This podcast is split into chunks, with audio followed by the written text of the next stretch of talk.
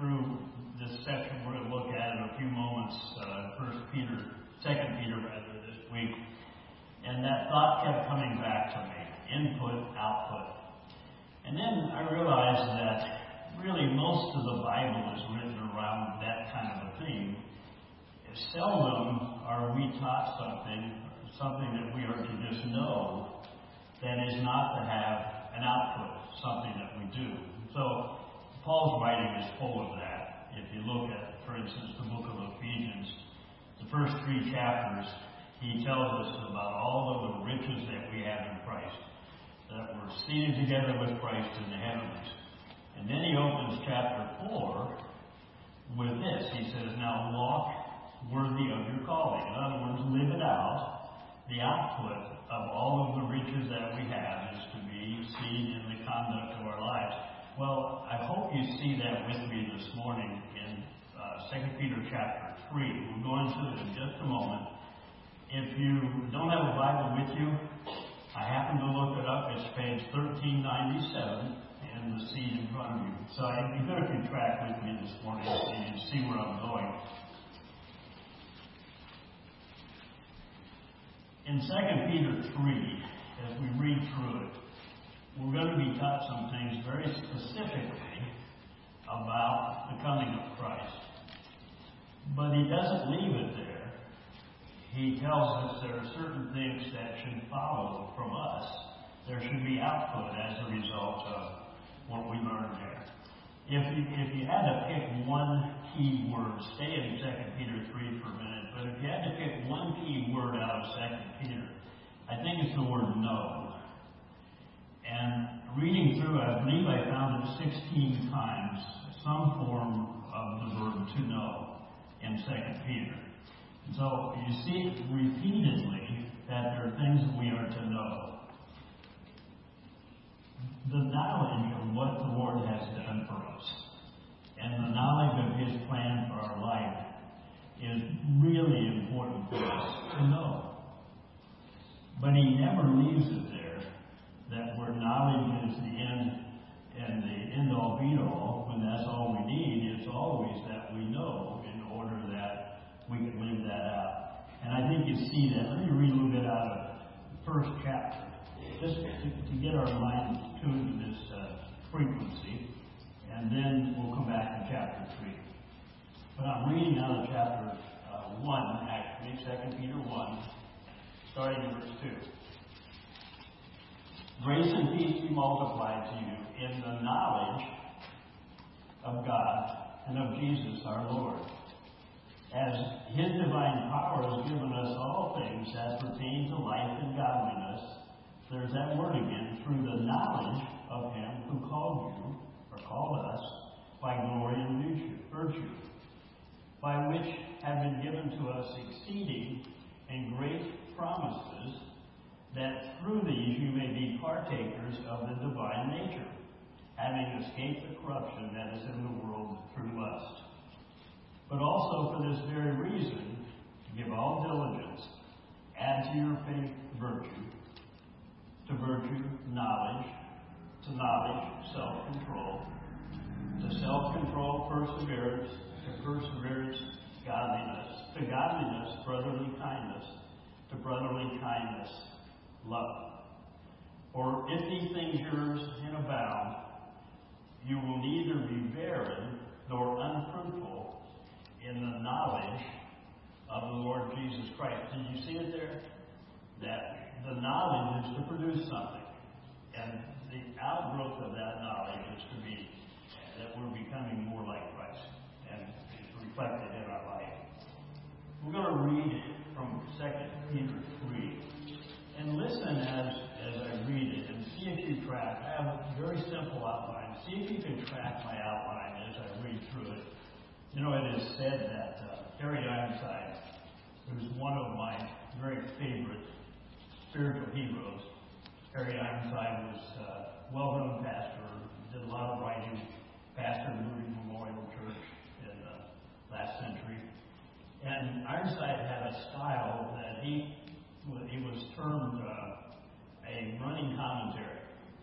And Ironside would just go through Scripture, and if you read his books, that's exactly what it is. He'd go through Scripture, and he'd simply comment as he went. And, and that's sort of what we're going to do this morning as we go through uh, this chapter, 2 Peter 3. And uh, we make no apology for that. We follow in the steps of Harry Ironside. Why don't we pray first before we read?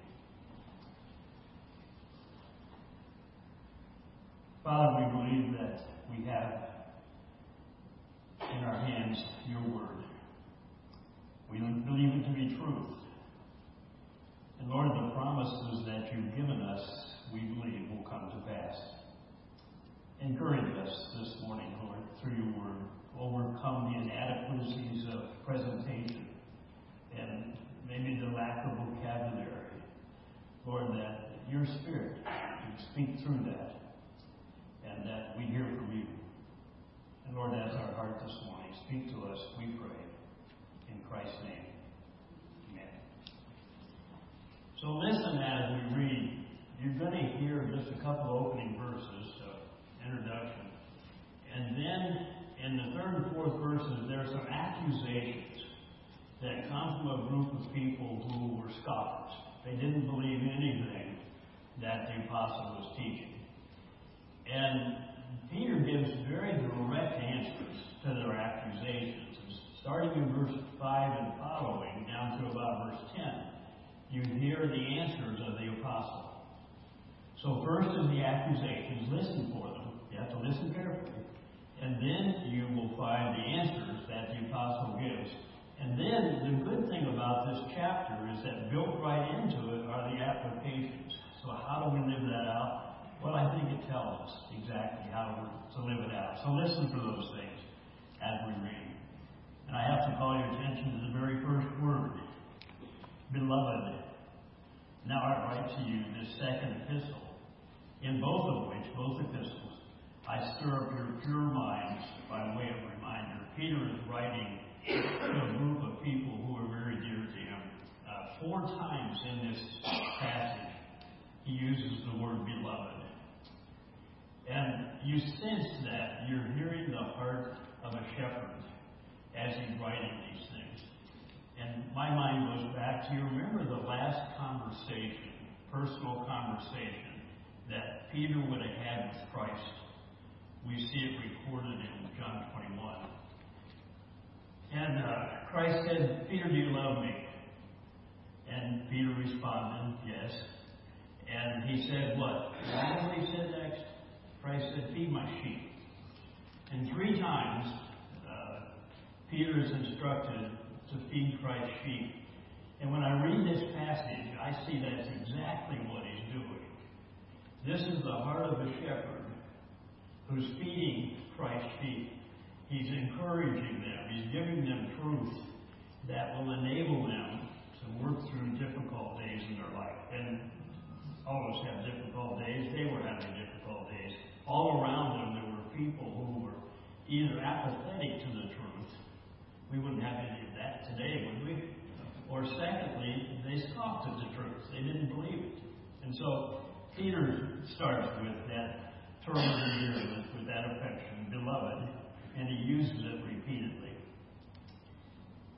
In verse 2, he's writing these things so that you could be mindful of the words which were spoken before by the holy prophets and of the commandments of us, the apostles of the Lord and Savior.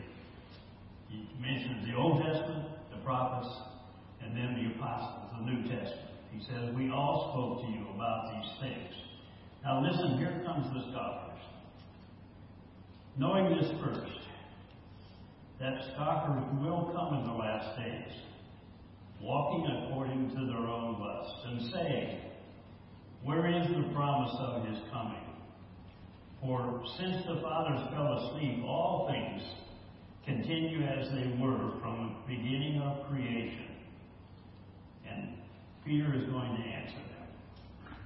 For this they willingly forget, these scoffers have chosen to forget, that by the word of God the heavens were of old, and the earth standing out of the water and in the water, by which the world that then existed perished, being flooded with water.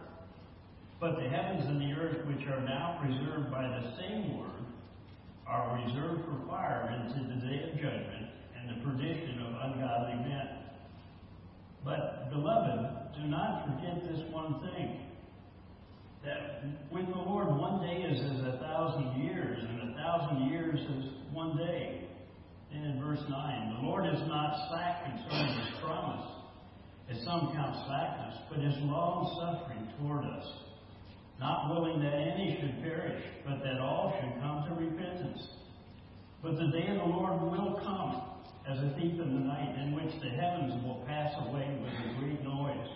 The elements will melt with fervent heat, and both the earth and the works that are in it will be burned up. Therefore, here's the application. Since all these things will be dissolved, what manner of people ought you to be in holy conduct and godliness, looking for and hastening the coming of the day of God, because of which the heavens will be dissolved, being on fire, and the elements will melt with fervent heat. Nevertheless, we, according to his promise, look for new heavens and the new earth in which righteousness dwells. Therefore, beloved, look forward to these things. Be diligent to be found in him, in peace, without spot and blameless. And consider that the long suffering of our Lord is salvation. And what follows here in these next couple of paragraphs is really a parenthesis because he's going to reference back to the writing of Paul. So if we read it, read it as a parenthetical section.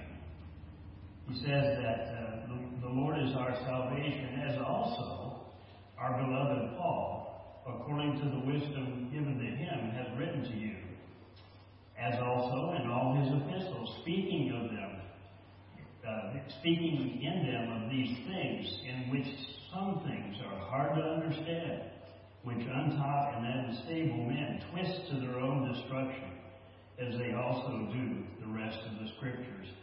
And I have to pause there long enough to say it's interesting that Peter, referencing the writings of Paul, calls them scripture.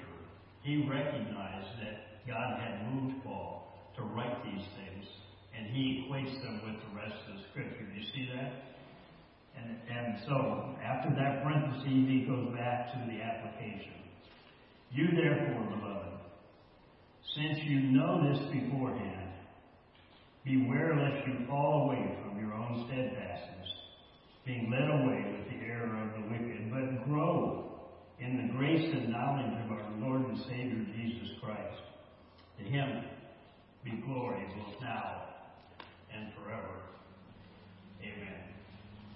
And I probably should say amen and sit down, but I won't. Uh, let's go back and look at these and think through those uh, little sections. First, the accusations that the scoffers made. I see two things in particular that they said. Did you see it? Uh, particularly, you see it in verse 4. They say, Where's the promise of his coming? And I think what they're saying is that you guys have been saying this all along.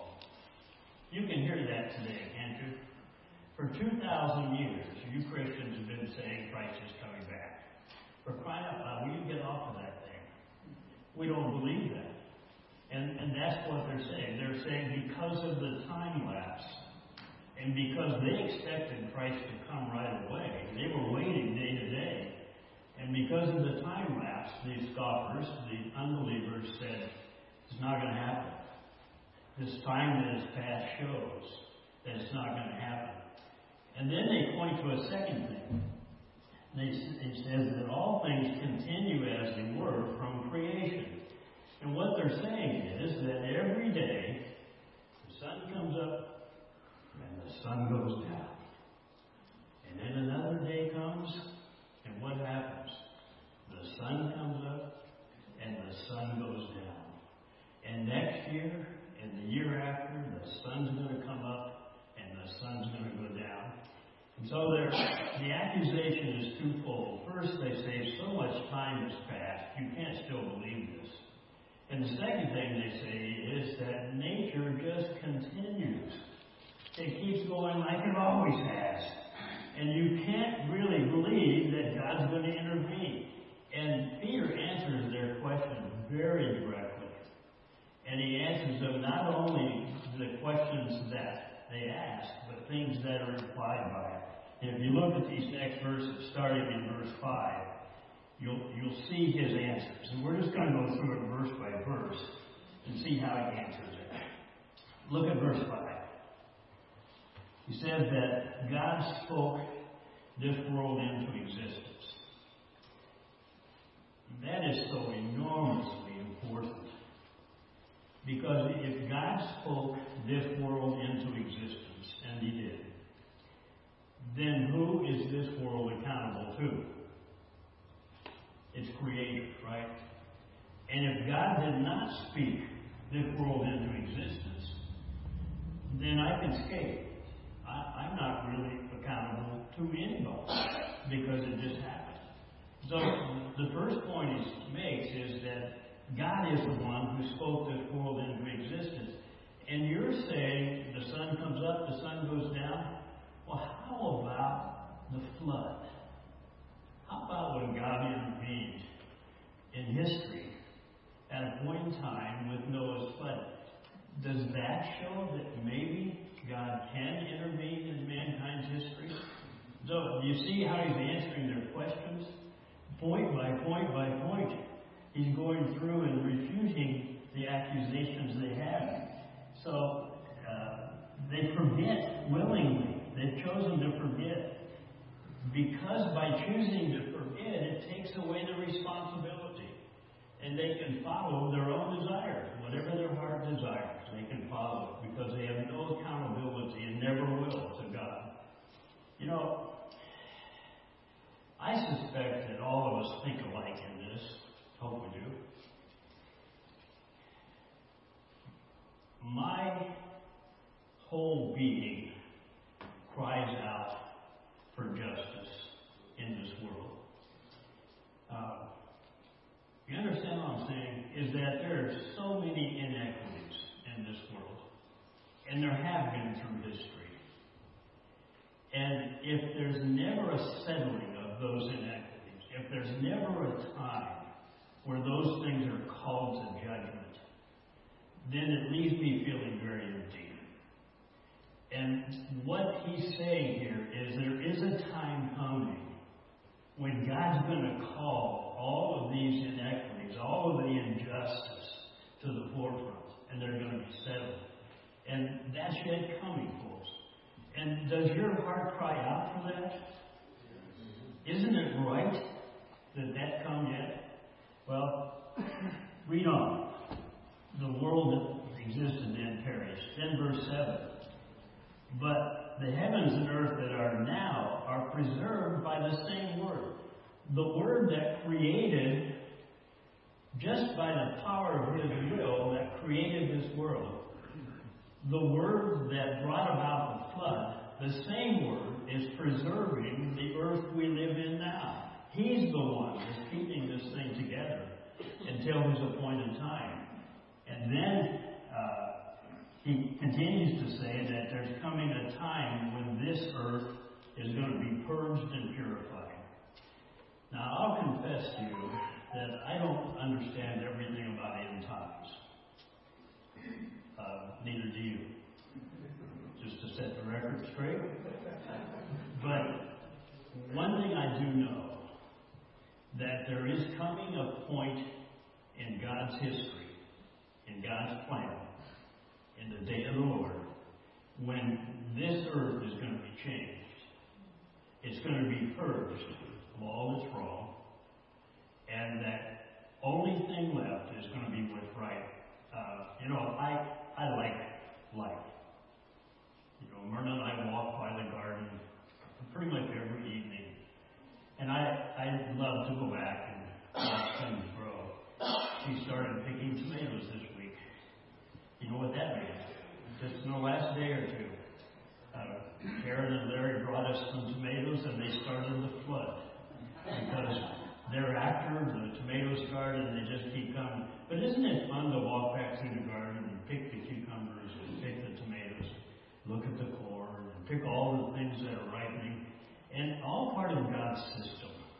It's all part of the, this nature that God has created and wherein things just grow because of the seed that goes in the ground, because of His plan. It's all because of God. And if you can walk through the outdoors on a day like this and not see God, you need to open your eyes. You need to open them up because you see His handiwork everywhere. And and one of these days, all of the, the inequities, all of the things that are troubling about this earth are going to be gone. And all of the beauty, I equate it to original creation. What Adam had, what Adam and Eve lived in. The, a, a garden-like environment where all of the, you know, last night we were sitting on the side porch and this doggone little wasp, he was determined to get a piece of us. And we watched him, and we, and pretty soon he's he's unnerving because he's swooping around, and he didn't get any of us. But I, I don't like wasps, and I am convinced that in the new heavens and the new earth, if there are wasps, you can pet them. They're not going to sting because all of these things will be gone. In fact, he says that of them, it's uh, the new heaven and new earth wherein righteousness dwells. And I long for that. I look forward to that. Well, he continued through his arguments. He said, The Lord isn't slack concerning his promise. You know, mankind uh, is geared to a clock. Most of us can tell you what time it is within a couple minutes at any point during the day. Our minds are geared to a clock. God isn't bound by a clock. I read someone's commentary on this, and it said God is never tardy. That God works on His time frame, not mine. And I like that. God's never tardy. God is bound by eternity, and it's boundless. God is infinite, and God is eternal. And our little finite minds can't get outside of those 24 hours and these 70, 89 years that we live we, we are bound to a clock. God is not. And that's exactly his argument. He's saying, folks, God doesn't move on your calendar and your clock. In his eternal domain, and he will decide. And not only that, he says it's because of his patience that he's waiting. Did you see that? It's because of his patience, because he wants people to be saved. That's why he's waiting is so people will come to faith and people will know Him. And so it's an act of grace that God is waiting. And, and then uh, look at verse 14. Therefore, beloved, looking forward to these things, be diligent to be found in Him or by Him in peace without spot and blameless. And then he continues to talk about the output part of this. I think the input is this. Folks, one of these days, Christ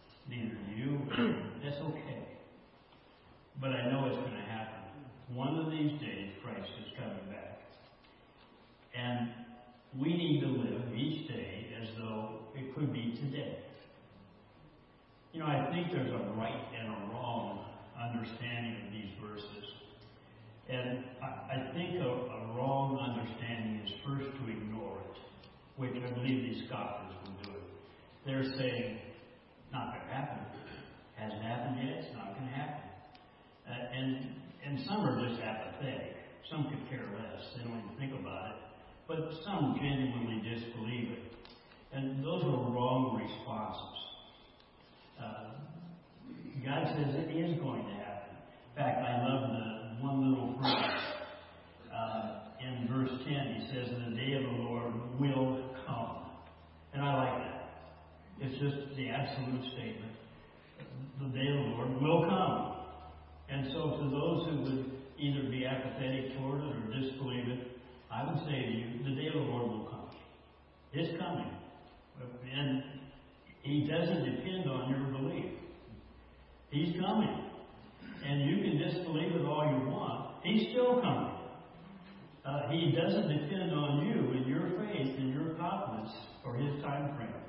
So the, the first wrong response is to ignore or disbelieve it. But then I think there's a second one.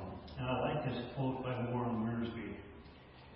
Wiersbe said that the purpose of prophetic truth is not speculation, but motivation. And here's what he said, is that like William Miller, who said a day in 1842, I think it was, he said, Christ is coming back on March 21st, 1844.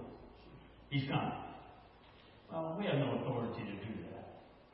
And that's a dangerous thing to do. Incidentally, he changed his age at least three times. Then there was the NASA uh, scientist who wrote a book, which I think I read at the time 88 Reasons Why Christ is Coming in 1988. Was he right? I don't think so. I think he was entirely wrong. So the, the two extremes are one for us to speculate and set dates. The second extreme, and much more dangerous perhaps, is just to ignore it or be apathetic toward it or disbelieve it. And, but I think there's also a right response that comes out of this. And I see three things that are really important for us. The first is listen now, is that all of us need to be sure of our own salvation. Because when Christ comes, we're going to face him. Or perhaps if we go to be with him before he comes, we're going to face him. And we need to be sure that we face him as our Savior and as the Lord of our. And if there's anyone that's never placed their trust, their faith in Christ alone, you need to do that. And that I think that's the first thing that the great truth that comes out of this is that the day of the Lord will come, folks. It's coming. I don't know how soon. I just know it's coming. And we need to be ready. And so that's first, to be sure of our salvation. But I think there's a second thing. And that is, I think we need to tell others. If we love Jesus, I think we need to tell people around us that we love Jesus. If we believe Jesus is coming, we, we probably need to tell people around us that Jesus is coming. At the very least, we need to tell them that someday they're going to be in His presence, either as Savior or as Judge. And that, I think, is an absolute.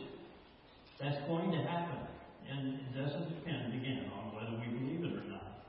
And, and then the third thing I see out of this, and I think that's this whole passage, is that live like we're going to be in His presence. Did you notice that last verse? But grow in the grace and knowledge, knowledge is important, of our Lord and Savior Jesus Christ. Grow in the grace and knowledge. Grow. That's an active, ongoing process. As we come to know Him better and love Him more. It's